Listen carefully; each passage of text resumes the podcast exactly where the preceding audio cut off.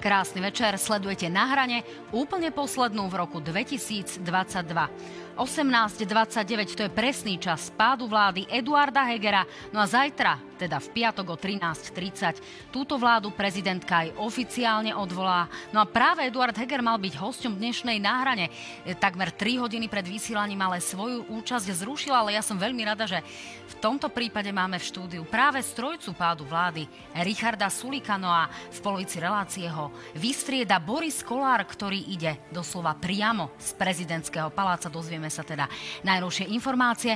No a dnes vás neukrátime ani o prieskum preferencií, ten úplne najnovší od agentúry AKO, ktorého výsledky budete môcť vidieť úplne detálne aj na stránke noviny.sk. Sledujete Jojku, sledujete zároveň aj Joj24, ktorá dnes po celý deň naozaj odvádzala ex- excelentnú prácu, aby ste naozaj mali všetky aktuálne informácie. No a vysledujte aj náš Instagram, Facebook a stránku www.joj.sk. Ja len pripomeniem, že pokiaľ nám e, napíšete svoje otázky prostredníctvom slido.com na stránke www.joj.sk, tak sa ich opýtam priamo po relácii na Facebooku, kde pôjdeme tento raz bez akejkoľvek prestávky. Tak Dobrý večer, pán Sulík.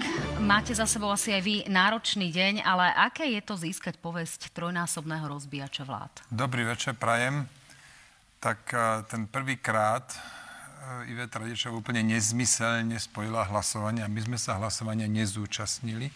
A ten druhý krát Igor Matovič odstúpil, preto lebo už sa nevedel vpratať do kože. Takže ste v tom tretíkrát nevinne? No rozhodne áno. Tak my sme áno, teraz prvýkrát v mojom politickom živote, alebo vôbec prvýkrát sme podali návrh na vyslovenie nedôvery prvýkrát preto, lebo už sme sa na to nemohli dívať ako chaoticky táto vláda vládla, aké škody krajine vznikali a to, to bola skladka jedna veľká katastrofa. A kebyže nerobíme nič, tak v riadnych voľbách vo februári 24, čo je o menej ako 14 mesiacov, čiže to je pomerne rýchlo, by Robert Fico možno vyhral voľby. A my sme museli niečo urobiť to sme spravili. No a čakali ste tú dnešnú koncovku, že to bude také, ako to bolo v tej Národnej rade a môžete si vy dnes povedať to, čo si v minulosti povedala Edith Piaf, že nič neľutujem? Tá Edith Piaf, neviem, že toto povedala, ale e, ja vám Taká tá teda známa pieseň? Nejak, dovolím si to zhrnúť, tak tá koncovka to bolo, že extrémne chaotické celé, presne také, ako chaoticky vládnu, tak presne tak aj chaoticky e, to vládnutie ukončili. Totiž to bolo tak, ja som sa za posledných 9 dní stretol s Eduardom Hegerom 3 alebo možno až 4 krát aj s Janom Budajom a, a sme to rozoberali a hovorím im, ne, nepoďte do toho povalenia vlády, nech Igor Matovič odstúpi, lebo Igor Matovič, čo treba na rovinu povedať, je s odstupom. Najväčší problém tejto vlády, s odstupom, tak vybavte si to tam vo vnútri a my potom nepôjdeme do toho odvolávania, a áno, áno, samozrejme, nič sa nedialo a doslova v poslednej minúte, ale že doslova v poslednej minúte ma zrazu tam zavolali dozadu do, do tých priestorov predsedu Národnej rady a tam zrazu, že Igor Matovič odstúpi, tak my sme to začali znovu prehodnocovať na klube. On teda, že už ide naozaj odstúpiť, potom vytrhol tie papiere. No počkajte, ale on vám dal ráno e, pomerne exkluzívnu ponuku, tak nech sa páči, poďme si to vypočuť. Čo povedal Igor Matovič ráno? ponúkam SAS moju demisiu.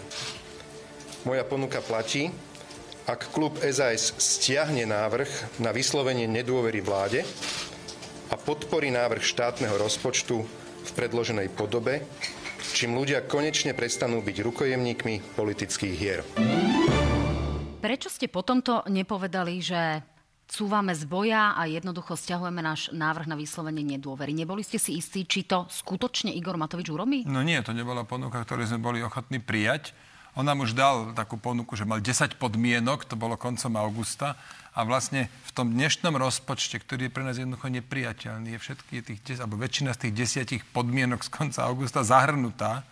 A ja som sa krátko po hentej tlačovej besede dnes stretol s premiérom aj s ministrom životného prostredia Janom Budajom, kde sme, kde sme mu vysvetlovali, nebol som tam len ja sám za stranu SAS a vysvetlovali sme im, že spojme, že nespájajme ten rozpočet. Poďme o rozpočte kľudne rokovať, spojme to, že Igor Matovič teda keď dá demisiu, tak ja si viem predstaviť, že ten návrh stiahneme a budeme rokovať o nejakých ďalších, ďalších eh, pravidlách a podmienkach. A toto mi povedal premiér Eduard Heger, že to, že to je nepriateľné pre nich. Tak tak teda došlo nakoniec k tomu Čiže to spojil prakticky takisto ako Iveta Radičová s hlasovaním o dôvere vláde? No, no nie, takisto nie, lebo nebolo to spojené s dôverou, ale boli to dve nesúvisiace veci a opäť to bol len taký nejaký trik tu s niekým vybabrať teda s nami a my sme povedali, nespájajme to. O tom rozpočte kľudne poďme rokovať, ale tu máme teraz na stole uh, demisiu ministra financií a stiahnutie návrhu na odvolanie vlády. Ja som bol ochotný sa o tom zbaviť a povedzme aj to urobiť. A potom už, a sa na to mi povedal premiér, že to je u nich nemysliteľné. A pár hodín neskôr, lebo toto bolo na obed to stretnutie. To bolo to stretnutie u vás doma, kde prišiel Eduard Heger priamo z e, úradu vlády, ktorý je vzdušnou čiarou nejakých 50 metrov. Je to mojom, tak? Bolo to stretnutie v mojom hostovskom byte, áno, ktorý je blízko radu vlády.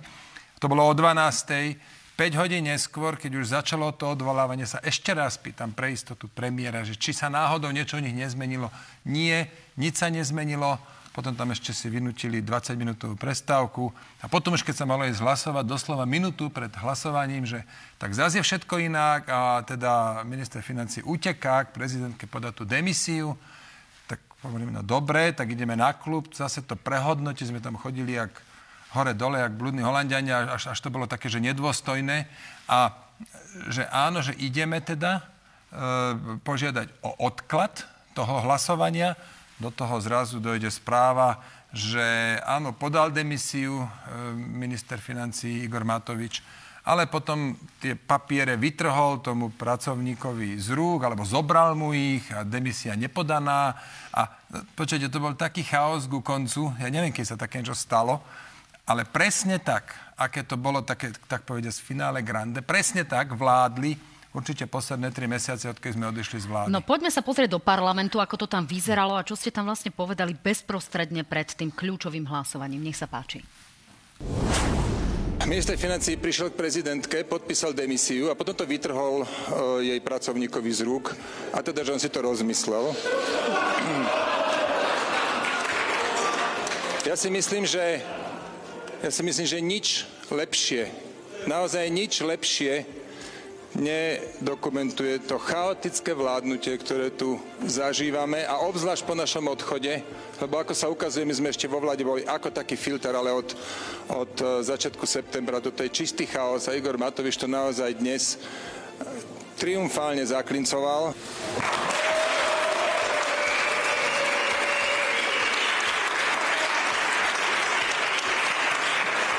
Prítomných prítomných 102 poslancov, za 78, proti 20, zdržali sa dvaja, nehlasovali dvaja. Uh, uvedený návrh sme schválili.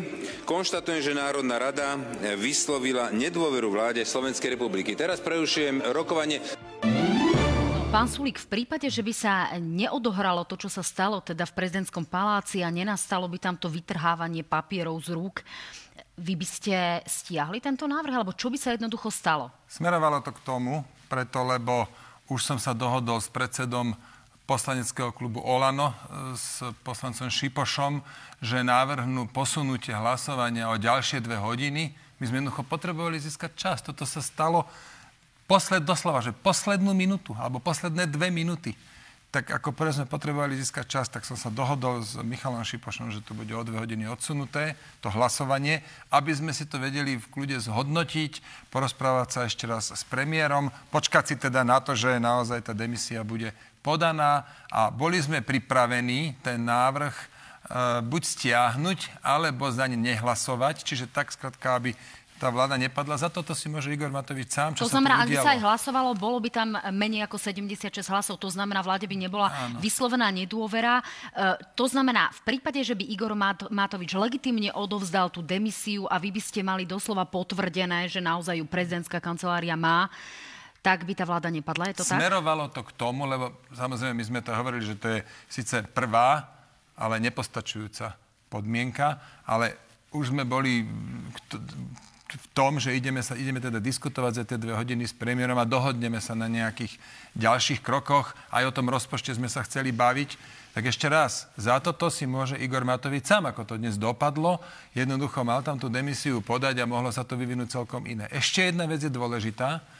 Na vyhlásenie nedôvery potrebujete 76 hlasov, hlasovalo 78 poslancov, ale z toho traja koaliční.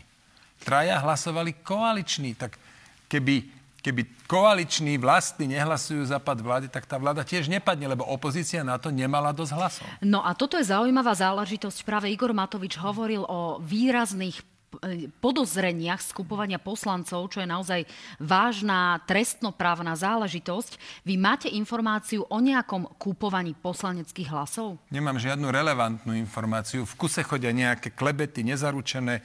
Jedna pani povedala, to v kuto, Národná rada je semenište takýchto informácií, ale nemám žiadnu relevantnú informáciu, ale keď to takto je, ako Igor Matovič hovorí, tak ja pevne verím, že orgány činné v trestnom konaní toto aj naozaj preveria a vyšetria. To znamená, nemáte dôkaz o tom, že by sa kupovali poslanci, ale počuli ste o tom, že by niekto z tejto kroj, e, trojice dostal nejaké výhody alebo priamo peniaze alebo nejakú motiváciu za hlasovanie za pad vlády?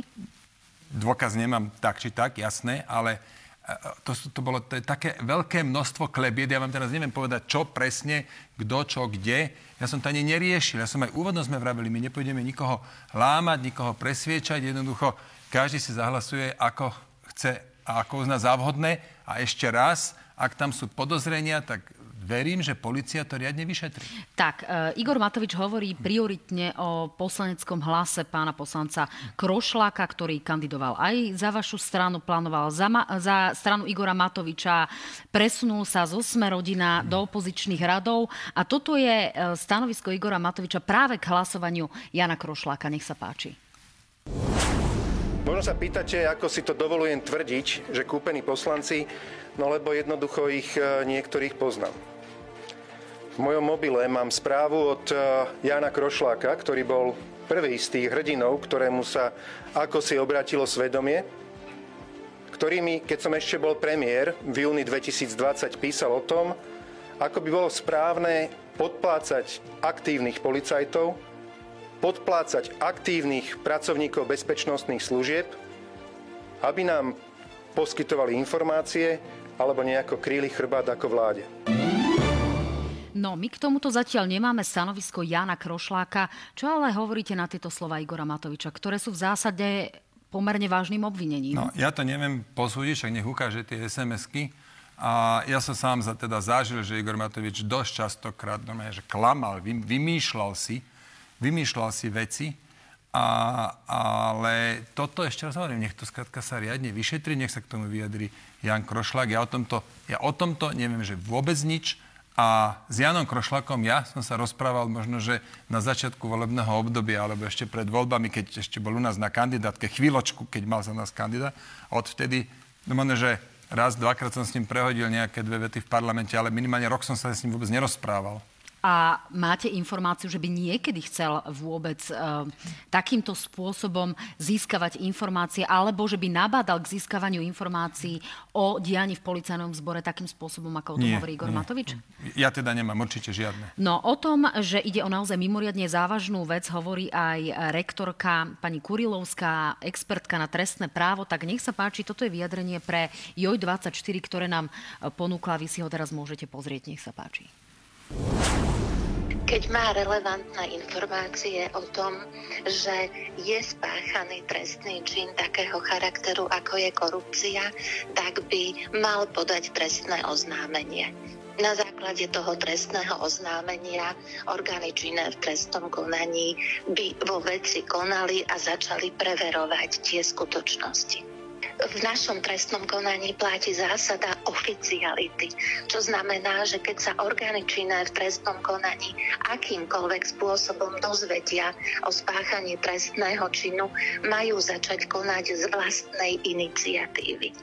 Čiže nemusia čakať na trestné oznámenie, ale aj na základe takéhoto vyhlásenia by v zásade mali vo veci začať konať, čiže napríklad kontaktovať toho, kto takéto niečo vyhlásil a žiadať určité podanie vysvetlenia. Tak samozrejme budeme sa už zajtra pýtať policie, či začne vyšetrovať celú túto záležitosť a či vypočuje Igora Matoviča a Jana Krošláka. Poďme ale ďalej. E, je tu významná téma a to je štátny rozpočet. Je tu veľká obava z toho, že budeme v rozpočtovom provizóriu. E, Boris Kolár už načrtol rôzne scenáre. Ako sa vy postavíte k štátnemu rozpočtu v situácii, keď tu naozaj máme enormné zdražovanie, keď potrebujeme zastropovať ceny v zmysle, aby nám elektrina nerastla, aby ten plyn mal to maximálne maximálne zvýšenie na úrovni 15% Ako sa teda postavíte k štátnemu rozpočtu, ktorý ste významne kritizovali v minulosti? No, postavíme sa tak, ako dlhodobo avizujeme a síce my štátny rozpočet nepodporíme. My sme opozičná strana, pripomínam. My sme odišli z koalície, naši koaliční partneri nemali záujem nás tej koalície udržať kvôli jednému ministrovi, pôvodcovi veľkej väčšiny problémov celej vlády, obetovali 20 členný poslanecký klub, obetovali štyroch výkonných ministrov v poriadku. Sme to zobrali na vedomie, z vlády sme odišli. Odvtedy sme opozícia. My nemáme tu čo podporovať štátny rozpočet. No, v každom prípade, v momente, ak by sa objavili nejaké relevantné pozmeňovacie návrhy, nie ste ani vtedy ochotní uvažovať nad tým, že by ste to podporili? A sa to zdá normálne, že opozičné strany tu budú podporovať? To takto sa bavíte aj s Ficom, alebo s Pelegrinim, alebo s niekým od Kotlebovce, že ich pomaly až presviačate, či podporia štátny rozpočet? Počkajte, nemusíte na mňa útočiť, pán Sulík. Ja teraz to... hovoríme o tom, teraz hovoríme o tom, že vláda ide do predčasných volieb, ktoré sú takmer isté a že ten rozpočet si možno píšete aj práve pre vás a zároveň je tu ten, o koho ide v prvom rade a to je občan Slovenskej republiky, ktorý je doslova gniavený energetickou krízou. Preto sa ja vás úplne legitimne pýtam, či plánujete politikárčiť alebo plánujete pridať ruku k dielu. My sme opozičná strana a urobíme to, čo dlhodobo avizujeme a síce od rozpočet nepodporíme. Ja nerozumiem, prečo by toto malo byť politikárčenie. Ak som sa vás predtým dotkol, ospravedlnenie sa nebolo to tak myslené. Čo sa týka tých občanov, lebo to je dôležitá téma, my sme podporili navýšenie tohto ročného rozpočtu 1,5 miliardy eur, preto lebo sme dostali presný zoznam, kam pôjde koľko peňazí. Čiže na nás tá pomoc určite nestroskota. Keď sa pôjde do rozpočtového provizória, tak jednak ročný rozpočet bude aj na budúci rok o 1,5 miliardu navýšený, tak nech sa páči, nech to riadne využijú. A po druhé, kedykoľvek v budúcom roku sa dá schváliť nový rozpočet. Viete, to nie je tak, že keď máte 1. januára rozpočtové provizórium, že potom to musíte držať celý rok. Keď sa 20. januára, keď dojde k dohode, tak potom už platí ten nový rozpočet. No, e, pán Sulik, ja sa v tomto momente opýtam réžie, aby mi pošepkala do ucha, či už máme prítomného pána Kolára, či, či s ním môžeme počítať, tak vraj to už o dve minútky bude. Pán Sulik, počítate s tým, že sa dostanete do parlamentu, pretože Igor Matovič a Oľano vám dnes odkázalo, že nemáte počítať s tým, že sa do parlamentu dostanete. T- taký je ich odhad. Vy ste naposledy doslova preliezli tie parlamentné brány, ten výsledok bol 6,22%. Bude to tak aj teraz? Keď no máte tak, nejaký realistický odhad? O tom rozhodne volič. Počul som, že práve v, tej, v tom čase, čo ma nahradí Boris Kolár tu na tejto stoličke, tak budú prieskumy, tak sa necháme prekvapiť. No ja vám zatiaľ poviem, že je to viac ako 6,22. No tak vidíte, ale v zásade ja vidím to, lebo aj hovoríte, že dnes mi teda Igor Matovič odkázal, že sa nedostaneme neviem čo. Jeho strašne trápia naše preferencie. Rok dozadu, keď boli vyššie, tak, tak by vykrikoval, že sa hrajú škám s preferenciami. Dnes hovorí, že to, čo robíme, robíme len preto, lebo nám klesli. Ako jeho strašne trápia naše preferencie. Pritom uvedomte si jednu vec. Ja som sa k preferenciám Olano, ani žiadne iné strany nevyjadrili nikdy. Nikdy. Tomu to rozumiem. Na druhej strane strán. presvedčíte svojich voličov o tom, že toto bol dobrý krok? Máme na to 14 túto, mesiacov. Túto vládu, lebo tie, tie preferencie vám legitimne klesajú. Tie ukazovatele sú zjavné, že tie preferencie klesajú. Máme na to 14 mesiacov a, a teraz narazím, na, chcem, chcem spomenúť tie predčasné voľby. My nevidíme vôbec dôvod podporiť predčasné voľby. My sme urobili úkony, aby sme z vlády dostali človeka, ktorý je zodpovedný za to chaotické riadenie krajiny, ktorý je zodpovedný za väčšiny problémov. Najprv sme to skúšali podobrodky, dohodou, to ešte pred júnom, potom sme v júli opustili koaličnú radu, potom sme si teda dali tú podmienku, potom sme Igora Matoviča skúsili v parlamente odvolať. Nešlo to, tak teraz sme išli na to takto, teraz už to išlo. Ale to neznamená, že my sme za skorší návrat Fica. A predčasné voľby znamenajú skorší návrat Roberta Fica. My sme boli v ťažkej polohe, v ťažkej situácii, lebo kebyže neurobíme nič, Robert Fico vyhrá tie najbližšie voľby, ktoré budú tie no riadne. No počkajte, ale nie je to proti, vetu, proti vás, logike celé budú tie 14 veci? mesiacov budú riadne voľby, on by ich vyhral, takže niečo sme robiť museli. Ale to neznamená, že podporíme predčasné voľby, aby sme umožnili skorší návrat Roberta Fica. To znamená, budeme hľadať iné a podporovať iné možnosti, ako je úradnícka vláda, rekonštrukcia tejto vlády, alebo nejaká iná možnosť. No, zdá sa ale, že toto je zo stola e, práve po vyjadreniach, ktoré prišli z prezidentského paláca, o ktorých si povieme o chvíľku aj s Borisom Kolárom. E, čiže aj prezidentka preferuje čo najskôršie predčasné parlamentné voľby. Zdá sa, že to je vybavená vec. Na druhej strane... V... E, prepačte, to si vôbec nemyslím, že to je vybavená vec, preto lebo na predčasné voľby potrebujete 90 hlasov. My našich 20 hlasov, ak na to nedáme, tak potom naozaj ostane, že Olano, fašisti a smer spoločne a ešte ďalší sa dohodnú na tom, že Robert Fico príde skôr, ako by musel späť.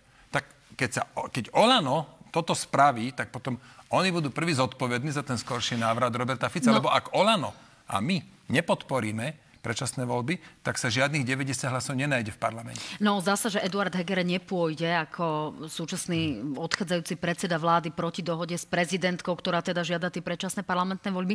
Podľa tých informácií z paláca, v každom prípade, ak hovoríte, že táto vláda je neschopná a e, nejakým spôsobom podporuje, alebo jednoducho doslova pracuje na, e, na znovu zrodení Roberta Fica, tak nie je práve lepšie odvolať ju čo najskôr, mať predčasné parlamentné voľby čo najskôr práve preto, aby Robert Fico ďalej nerastol? No, sú tu minimálne dve lepšie riešenia. Jedno z nich je vláda odborníkov, ktorú prezidentka teraz už má právo ustanoviť. A druhé riešenie je rekonštrukcia vlády. Že tá vláda Eduarda Hegera, ona nie je že zlá v každom jednom v každom jednom detaili, v každom jednom ministrovi, no tak poďme si sadnúť, ja som to už aj Hegerovi, eh, premiérovi dnes hovoril, že poďme si sadnúť, poďme sa dohodnúť, že k akým personálnym zmenám dojde, k akým vecným záväzkom, čo bude s paragrafom 363 a tak ďalej. A my sme pripravení dať hlasy na to, aby kľudne mohla vzniknúť vláda Heger 2, očistená od najväčších problémov, ktorá môže v kľude dovládnuť. Ak by bola aj definitívna dohoda na predčasných parlamentných voľbách, sa, sa ju nepodporí? My nemáme dôvod, teraz nechcem vám to že úplne definitívne povedať, ale my nemáme dôvod podporiť predčasné voľby, lebo my nechceme skorší návrat Roberta Fica. Tak, e, ako typujete aktuálny výsledok svojich preferencií, pán Sulik? Posledná otázka. No tak niekde medzi 5 až 10% tak to je celkom široké rozpetie. Ja vám prezradím, že je to aktuálne 9,9 a je to pád z 10,8 z novembra. Tak, tak my to si je teraz... tak, že už iba o také desatinky tak možno už dochádza k tej, že sme dosiahli to dno, že sa vieme odraziť. Tak ďakujem pekne, že ste boli mojím hosťom. To je úplne zlá správa. To bude si nejaký čerstvý prieskum. To je úplne čerstvý. E, to je meranie zo 6. až 12. decembra, čiže je doslova ešte po oznámení po, po nášho návrhu. Áno. No, ďakujem pekne teraz za vašu účasť. O chvíľku sa vymeníte v tomto kresle. Tak idem. nenápadne, veľmi diplomaticky s pánom Kolárom. A my teda o chvíľku prezradíme tieto preferencie. Začíname hlasom.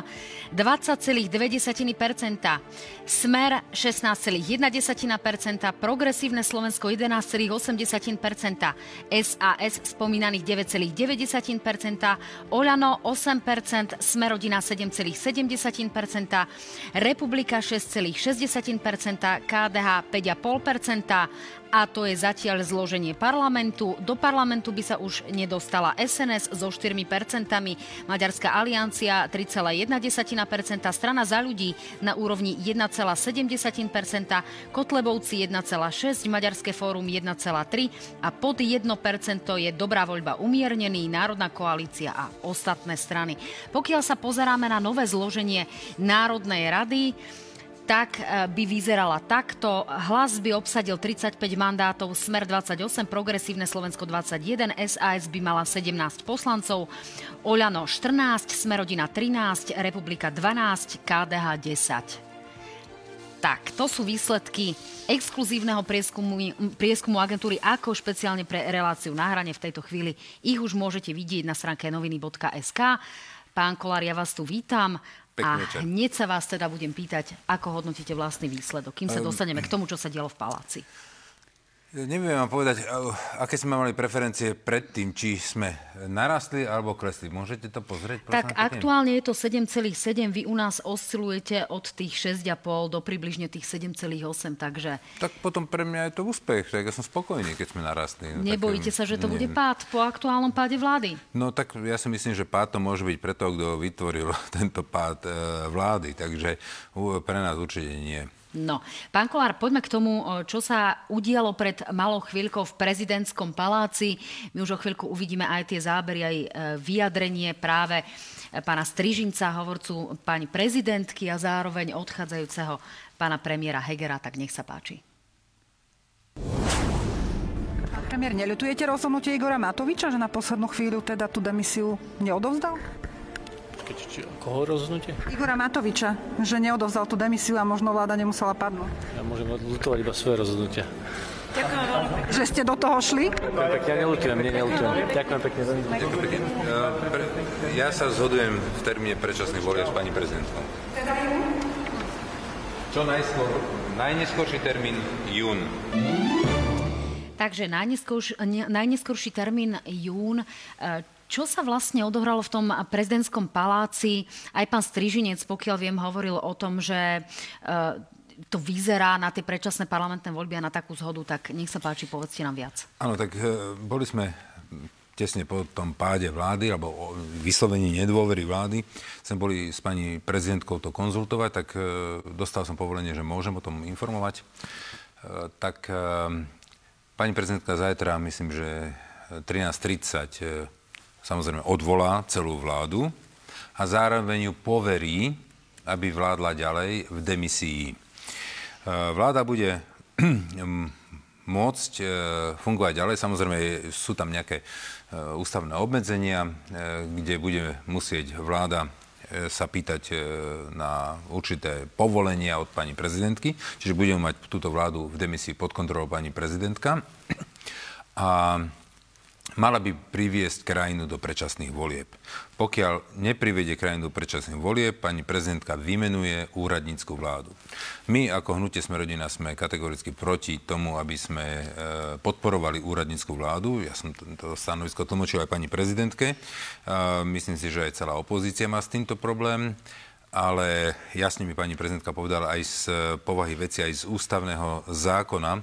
Teraz, keď je vláda v demisii, že jej bola e, vyslovená nedôvera, tak e, má, alebo je bežná prax, že poveruje pani prezidentka túto terajšiu vládu, aby vládla v demisii do pripravenia predčasných volieb. A je tam jasne povedané do prípravy predčasných volieb. To znamená, že táto vláda má od začiatku v tom vienku prípravu tých predčasných volieb. No, pán Kolár, vy ste povedali, že teda ak neprivedie k predčasným voľbám, tak bude úradnícka vláda. Znamená to, že ste od pani prezidentky dostali nejaký konkrétny termín, nejaký konkrétny dátum? Áno, dokedy dostal. musí... Nech sa páči, Dostal. tak dokedy teda musíte odobriť v Národnej rade tie, pre, tie parlamentné voľby, aby sa toto dalo považovať za splnenú úlohu? Dostal som dva termíny. Jeden termín som dostal do konca januára. To je, aby sme do konca januára upravili ústavu. Našu ústavu tak, ako nás už v minulosti pani prezidentka vyzvala, ako nás vyzval aj ústavný súd, aby sme zakotvili v ústave, v našom právnom poriadku, aby sme zakotvili možnosť si skrátiť volebné obdobie. Lebo dnes, e, ako dobre viete, si poslanci nevedia skrátiť. Je na toto použiteľný váš ústavný zákon, ktorý máte v Národnej rade? vie, áno, je na to použiteľný. Akurát, že budeme musieť e, urobiť ešte jeden pozmeňovací e, návrh do ňoho, lebo ten náš zákon, ktorý my sme predložili, konkrétne pán poslanec Svrček a pani poslankyňa Hajšelová, tak hovorí o tom, že si e, môžeme skrátiť voľné obdobie buď referendum, alebo že zákonom, ústavným zákonom. Lenže to je prvé čítanie, druhé čítanie, to sú ďalšie dva mesiace e, straty času, tak sme aj s pani prezidentkou o tom hovorili, lebo ten ústavný súd nás jasne vyzval, aby sme upravili zákon, aby sme to vedeli spraviť uznesením. A to je, ten tre, to je tá tretia časť, ktorú tam vložíme, aby to mohlo byť uznesením 90 poslancov. To znamená, že kedykoľvek si e, zvoláme parlament a vtedy 90 ľu- e, poslancov sa uznesením rozhodne k predčasným voľbám, že rozpustí ten parlament, že, sa ideme, že ideme do predčasných volieb, tak nebudeme musieť čakať na prvé a druhé čítanie. Zvoláte grémium, aby ste sa dohodli, či máte, aby ste zistili teda, akú máte podporu. Pýtam sa preto, pretože pred pár minútami Richard Sulík povedal, že vám tie predčasné voľby jednoducho nepodporujú. Viete, to je, je, ja tomu hovorím, že nemôžete, a teraz prepačte, sú to emócie, lebo však padla nám vláda, takže trošku budem neštandardný a poviem, že no viete, nemôžete e, aj kakať, aj malovať. To znamená, že e, pán e, Sulik sa rozhodol povaliť túto vládu a teraz oni, som pozeral tie vyjadrenia, jeho kolegu, neviem, či to bol pán Greling, alebo niekto povedal, že no oni teraz sa idú poradiť, čo ďalej. Tak ja si myslím, že človek, keď urobiť takýto e, počin, že ide povaliť vládu a že ide dať e, návrh zákona o vyslovení nedôvery, tak by mal vedieť, čo chce robiť B, C a D tie kroky. Tak to je pre mňa absolútne prioritné a podstatné. Tak oni teraz idú sa len poradiť, že čo ďalej. Ja napríklad viem, že, že keď sa takéto niečo udeje, tak e, tunak, e, zbytočne sa tu budeme baviť o nejakej e, možnosti, ktoré Richard Solík tu nás spomína, že nejaká rekonštrukcia vlády. No nebude aká? E, nebude čo rekonštruovať ďalej. Zbytočne sa baviť o tej nejakej novej 76. Neexistuje taká 76, lebo ju nemá ani on Zolano. My s tým nesúhlasíme. To znamená, že... na to, že hovorí aj e, napríklad aj Peter Pellegrini, aj Robert Fico o tom, že nesúhlasia s možnosťou úradníckej vlády, logicky z toho môžeme vyvodiť, že vám odhlasujú tie predčasné parlamentné voľby voľby, aj vzhľadom na to teda, že hovorili, že ich podporujú čo Viete, najskôr? Aj pani prezidentka nás o to požiadala. Aj pani prezidentka mi e, kládla na srdce, aby sme naozaj čím skôr spravili predčasné voľby. Ona si tiež nepraje úradnícku vládu, ale keď bude do toho donútená, tak ju urobí. Rozumiete ma? Tá, tá vláda bude mať absolútne plné kompetencie 30 dní. Potom príde do parlamentu, nedostane dôveru, pochopiteľne, alebo nezíska 76 a bude zase v, e, bude zase v nejakom obmedzenom režime e, vládnuť v demisii niečom podobnom režime, ako sa teraz nachádza naša vláda. No. To znamená, že aj pani prezidentka požaduje, aby tie e, voľby boli čím skôr tie predčasné. A teraz sa vrátim tie dva termíny, čo som dostal. Ten prvý termín mi dala do konca januára, aby som do konca januára urobil všetko preto, aby sme schválili te, tú novelu eh, ústavy alebo ten nový zákon ústavný o možnosti skrátiť si volebné obdobie. Takže tento termín mi e, kladla na srdce, aby to bol január a potom, aby tie voľby boli čím najskôr. E, najlepšie je máj, apríl, máj, naj, naj, ten najdlhší termín by bol jún. To znamená, vy asi budete musieť technicky vzaté zvolať mimoriadnu schôdzu, keďže až naozaj na úplnom konci januára sa začína tá ďalšia schôdza. Čo urobíte? No, alebo chcete to mať aj skôr? Pozrite sa, principiálne mám dve možnosti. Buď teraz, e, pondelok, útorok, streda, e, ešte v tejto v tomto aktuálnom zas, zasadaní Národnej rady by sme, lebo my to máme už len o tom hlasovať, čiže budem sa snažiť získať podporu 90 poslancov. Samozrejme, že k tomu musia sadnúť kluby, aj volanie, aj iné. Opozícia, myslím, že unisono všetci budú s tým súhlasiť. No takže buď to urobím teraz, alebo potom to mám šancu ešte schváliť na konci januára, aby som dodržal termín e, pani prezidentky, na konci januára hneď v začiatku tej januárovej schôdze. No vzhľadom a, na to, že potom, vás, žia, e, áno, že vás viažu pri... nejaké lehoty. No však áno, ale to vám nechajte ma dohovoriť. Keď e, ma necháte, tak vám to vysvetlím. Čiže keď by sme v januári to pri, prijali, tento ústavný zákon, tak ja na druhý deň, ja, ako náhle sa to objaví v zbierke zákonov, môžem 90 E, schváliť e, predčasné voľby.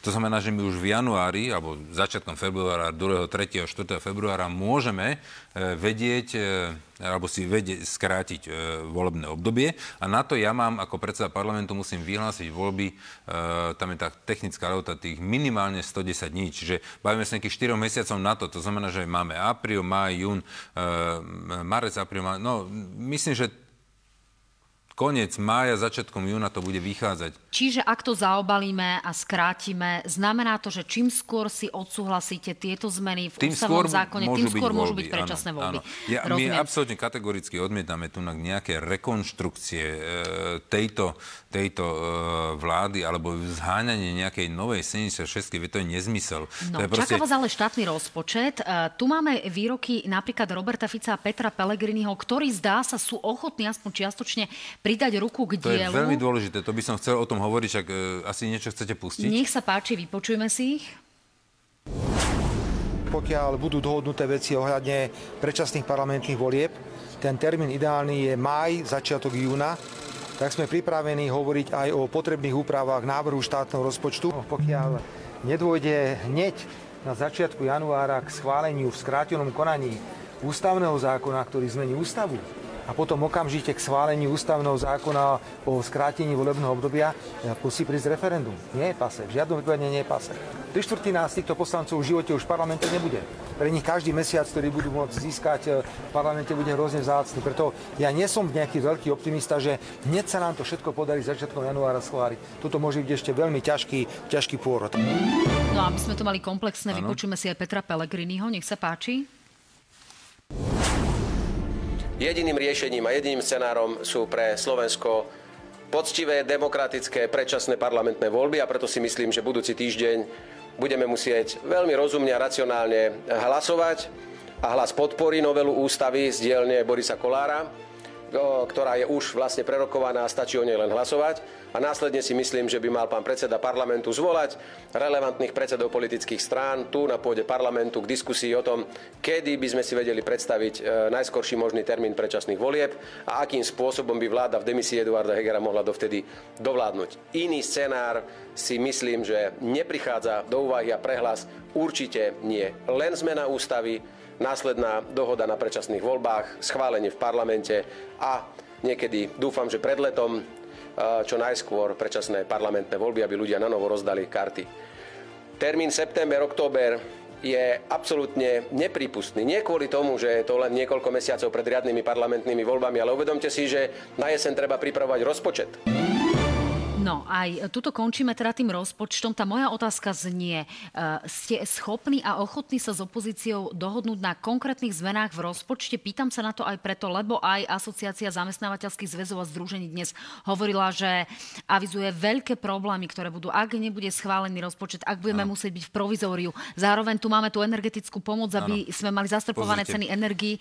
Takže čo s tým urobíte? teraz veľmi veľa ľudí, takže ja ich chcem ubezpečiť a upokojiť. Skutočne jediné, čo ma teraz e, bude zaujímať, alebo na čom budem pracovať, sú dve veci. Prijatie rozpočtu a prijatie tohto zákona ústavného, aby sme vedeli urobiť predčasné e, parlamentné voľby. Teraz sa vrátim k tomu rozpočtu. E, prijatie rozpočtu je veľmi dôležité na to, aby sme vedeli zabezpečiť ľuďom e, žiadny nárast cien elektrickej energie pre domácnosti. E, keď nebude prijatý rozpočet, tak sa môže stať, že budú mať e, dvoj, troj, päťnásobne vyššie ceny elektrickej energie. Ďalej, nebudeme tu vedieť... Tu vás do... preruším, ľudia už áno. dostávajú rôzne zálohové faktúry. Áno, dostávajú, áno, dostávajú Čo s tým len, robiť? Hej, dostávajú, ale tá vláda, táto vláda teraz finišuje na tých, v tých rokovaniach s energetikmi a uh, buď sa to odpočíta, to musíte zavolať pána ministra Hirmana, ale viem, že to sú len zálohové. Oni nakoniec, e, keď táto vláda to dorokuje, tak e, a ukončí tieto rokovania tak e, bude nulový nárast. To znamená, že keď bola aj zálohová, tak buď to nezaplatia a, a dostanú, e, e, zaplatia potom už len za, reálny, za reálnu spotrebu a nebude to navýšené, alebo to zaplatia a bude im to odpočítané ďalší mesiacov. To ja si myslím, že tu technikály už nájdu, ale pokiaľ bude prijatý rozpočet, teda bude prijatý rozpočet, tak vláda zabezpečí nulové navýšenie ceny elektrickej energie a potom je tam plyn a teplo, myslím, že o tých 15% Toto je veľmi dôležité, aby sme doručili doručili tú, e, tú pomoc ľuďom. No, veľmi dôležité, aby sme vedeli doručiť e, zvýšenie tých e, pladie pre lekárov, aby nás nerozpadol ten zdravotný systém. A takto môžem pokračovať. Čiže je to veľmi, veľmi dôležité a to musíme prijať naprieč celým politickým spektrom. Preto hovorím, že už zajtra začnem tým, že zvolám poslanecké grémium, budem sa baviť s lídrami politických strán, ktorí sú v parlamente, budem sa baviť o dvoch veciach. Rozpočet a skrátenie volebného obdobia. To znamená, že dá sa povedať, jedine Richard Sulík e, rozpráva tu na nejakom dovládnutí e, nejakej vlády, ktorá nemá legitimitu e, a nebude no, mať legitimitu Kolár, ale v každom prípade tento, volieb, tento štátny ťažko. rozpočet, ak je vláda v súčasnom zložení poverená ano. dovládnutím do volieb, tak to znamená, že tento štátny rozpočet bude do parlamentu predkladať Igor Matovič. Bude to tak? Uh, Alebo bude novým no. ministrom financí Marcel Klimek, ako sa o tom v kulároch hovorí? Dobre, o tomto nechcem špekulovať. O tomto nechcem špekulovať. Ja si myslím, že najbližšie 1-2 dní sa ukáže všetko. Zajtra by pani e, prezidentka mala odvolať 1.30 vládu a vymenovať ju, a nie vymenovať, poveriť ju, aby vládla v demisii do predčasných volieb. Toto je aj, aj Čiže Igor žiadosť... Matovič bude ministrom financí do apríla, mája, júna? To ja je neviem, to, tak? to ja neviem, ako sa rozhodne Čo Igor by ste Matovič. považovali za správne? Ja nebudem kadrovať nikoho, ani Igora Matoviča, ani e, Richarda Sulíka, ani e, pána e, premiéra Hegera. To v žiadnom prípade nechcete Len mňa. bude sa potom možné, bude vôbec možné potom nájsť nejakú dohodu na štátnom rozpočte, ako bude naozaj predkladať Igor Matovič? No tak ten rozpočet je, teda rozpočet je predložený, to už nepredá, nepredkladá Igor Matovič. Ten uh, rozpočet predsa máme už, už v parlamente. Takže to, tohto sa ja neobávam. Uh, ide o to, aby sme uh, možno v, v nejakých... Pozm- určite tam prídu nejaké pozmeňovacie návrhy zákonov, ktoré si asi vymôžu ostatní, uh, ostatné politické strany, aby mohol byť prijatý. Katastrofa bude Jedna, keď proste sa tento rozpočet nepríjme. Treba si uvedomiť jednu vec. Vláda padla, predčasné voľby musíme pripraviť, my ako politici musíme byť zodpovední a pripraviť ich a teraz je na nás a teraz nebude sa z toho môcť nikto vymaniť. Aj tá opozícia už vlastne ten cieľ dosiahla a je nutné, aby bola zodpovedná aj tá opozícia, aby sme ten e, rozpočet prijali. A nemala by v tejto situácii byť zodpovedná aj koalícia vymeniť toho Igora Matoviča, keď sme dnes zažili situáciu, Toto ako je sme na zažili? pánovi premiérovi. Vy by ste tohto ministra nechali? Keby bol za vašu stranu Ja práve som, šéfovať ja vám poviem jednu vec. Ja keby som bol premiér tejto vlády, k tomuto nikdy nepríde, aby takto padla vláda. Dámy a páni, toto je priestor pre vás, pre vaše otázky a pre naše odpovede, konkrétne odpovede Borisa Kolára.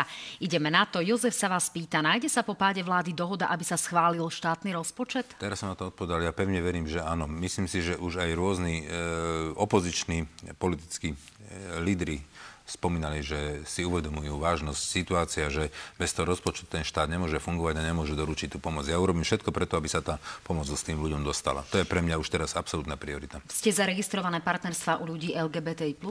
Nemám problém s registrovanými partnerstvami, pokiaľ nevykolajú, mm, nevykolajú e, možnosť tlaku Európskej únie na to, aby sme prijali zákon o sobášoch. Je vôbec možné, že táto legislatíva sa príjme ešte niekedy v tom prvom pol roku do volieb, alebo to skôr Ehm, Pozrite nepredpokladáte? sa, e,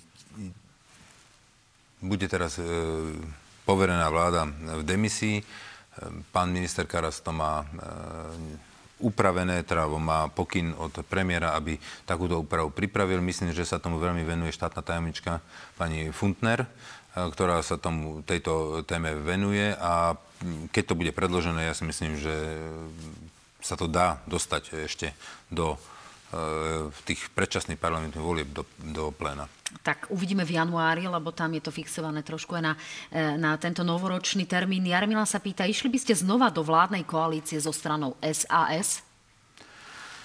Viete, všetci budú teraz čakať, že poviem, že e, s nimi nepôjdem e, už nikdy v živote. No, ja vám poviem jednu vec, tak akože určite sa nezbavia toho Bilaku, že povolili už tretiu vládu, áno. A možno, že je vysoko pravdepodobné, že povolia aj štvrtú nejakú, ale ja nemám e, problém ísť e, do vlády z SAS. Vy vraj budete najžiadanejšou nevestou, hovorí sa to o Viete- vás dlhodobo. Rátate so svojou účasťou v budúcej vládnej koalícii, akákoľvek bude?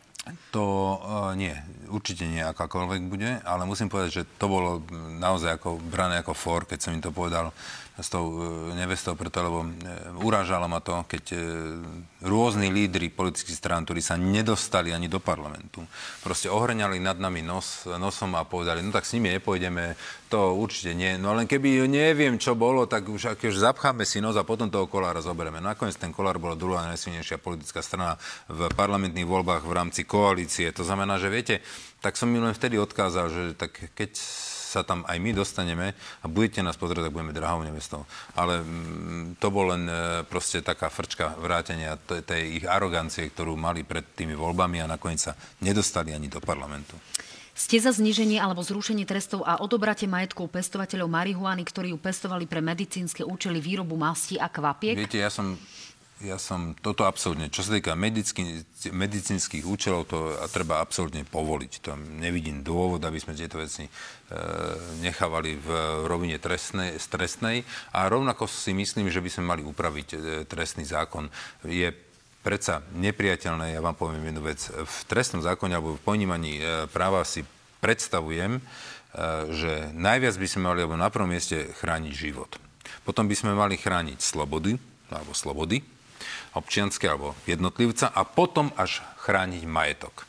No a potom sú ďalšie ostatné veci. To znamená, že je pre mňa nepriateľné, aby niekto z plezíru si išiel z baru, z krčmy, alebo neviem odkiaľ, len tak si zabil zo srandy, aby si mohol udreť, tak e, zabije Filipínca, dostane 7 rokov, 6-7 rokov a potom niekto za 3 jointy dostane 14. To je proste pre mňa nepriateľné. Rozumiete? To je, to je, Rozumiem, to je, to je, toto sa to je zvrátené. To znamená, že toto si myslím, že ten jeden, ktorý si to urobil zo srandy, niekoho zabil, tak by tam mal skončiť určite na 12, 14, 15 rokov. A ten, ktorý si dal 3 jointy, tak ja nechcem dekriminalizovať drogy, ale chcel by som e, to dať na, na nejakú normálnu mieru. Keď niekto s tým obchoduje a robí dílera, no tak nech má e, ten trest vyšší. Ale keď niekto len užívateľ a trikrát ho chytia s niečím, tak ako tam by to malo byť len na nejaký, nejaké nut, nejaké, nie nutené, ale nejaké práce v sociálnej sfére, alebo uh, zametať chodníky, alebo maximálne nejaká Rozumieme, podmienka. čiže tieto zmeny, ktoré počúvame už 10 rokov, prejdú teraz v tých novelách, Ja ktoré neviem, tak predkladá hovoríte sa predkladá... pán Karas.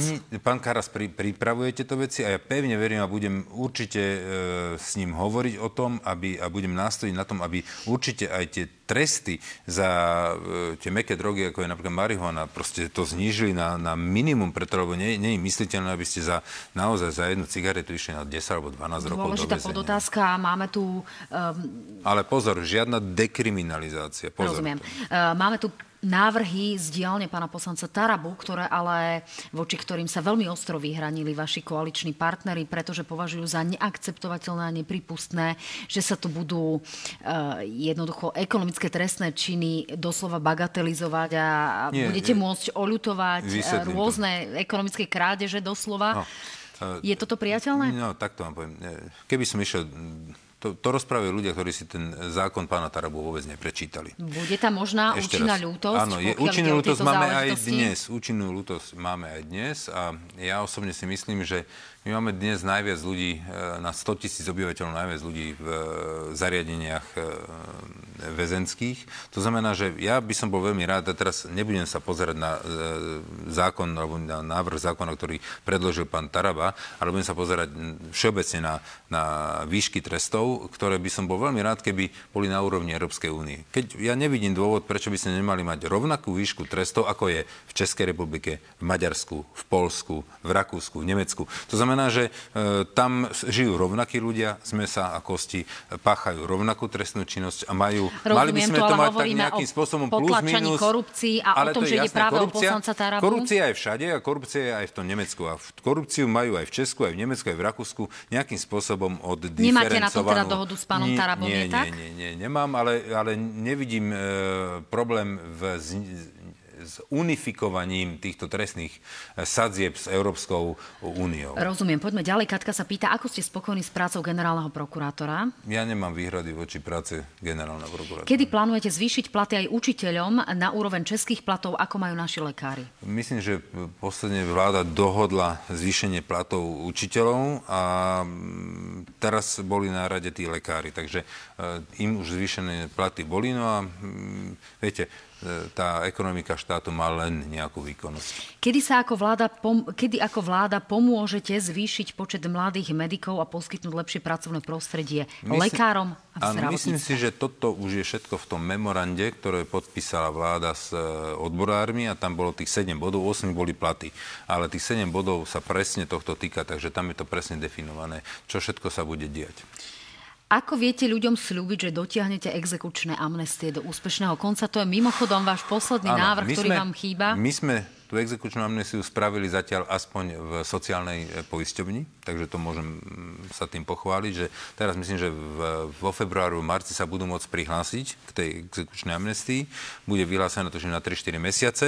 E, Všetky podmienky sa dajú prečítať na stránke e, Ministerstva práce, sociálnych vecí alebo na sociálnej poisťovni, takže teraz to dávame pre nich a bol by som veľmi rád a budem tlačiť, ale keď mi to neprejde cez vládu, tak ju sám podám, túto exekučnú amnestiu teraz na januárovú schôdzu a chcel by som to rozšíriť na všetky e, štátom kontrolované tie dlhy voči e, obyvateľom. To znamená, že e, daňový úrad, polícia, sociálny, teda úrad práce, to už som hovoril, tie, ďalej zdravotná poisťovňa, to by sme tam chceli ešte dať. Čiže dá sa povedať, že by sme mohli zasiahnuť tak 60-70% všetkých dlhov. Posledné dve otázky. Čo si myslíte o dnešnej demisii, nedemisii Igora Matoviča? Pozrite, ja neviem, čo k tomu viedlo, že to nakoniec zobral späť. To sa musíte spýtať jeho. A ja si myslím, že je veľmi nešťastné, keď e, náš vlastný koaličný partner, ktorý s nami zakladal alebo vytváral túto vládu, ju týmto spôsobom povalil, že dal tú žiadosť. Samozrejme, ja nebudem vychádzať do, alebo zachádzať teraz do, do detajlov, prečo tak urobil. Každý má na to svoje dôvody, aj Richard Sulik mal na to svoj dôvod a myslím si, že aj Igor Matovič mal na to svoj dôvod, prečo to na tú poslednú chvíľu zobral späť. Ja, mňa len mrzí, keď, viete, Všetci hovoria, že táto vláda bola vláda chaosu a neporiadku. Viete, ten chaos si vytvorili dvaja ľudia, keď e, na seba v kuse útočili. Vyústilo to do toho, že ten jeden koaličný partner musel dokonca odísť tej vlády. A potom to ešte aj tá vláda padla.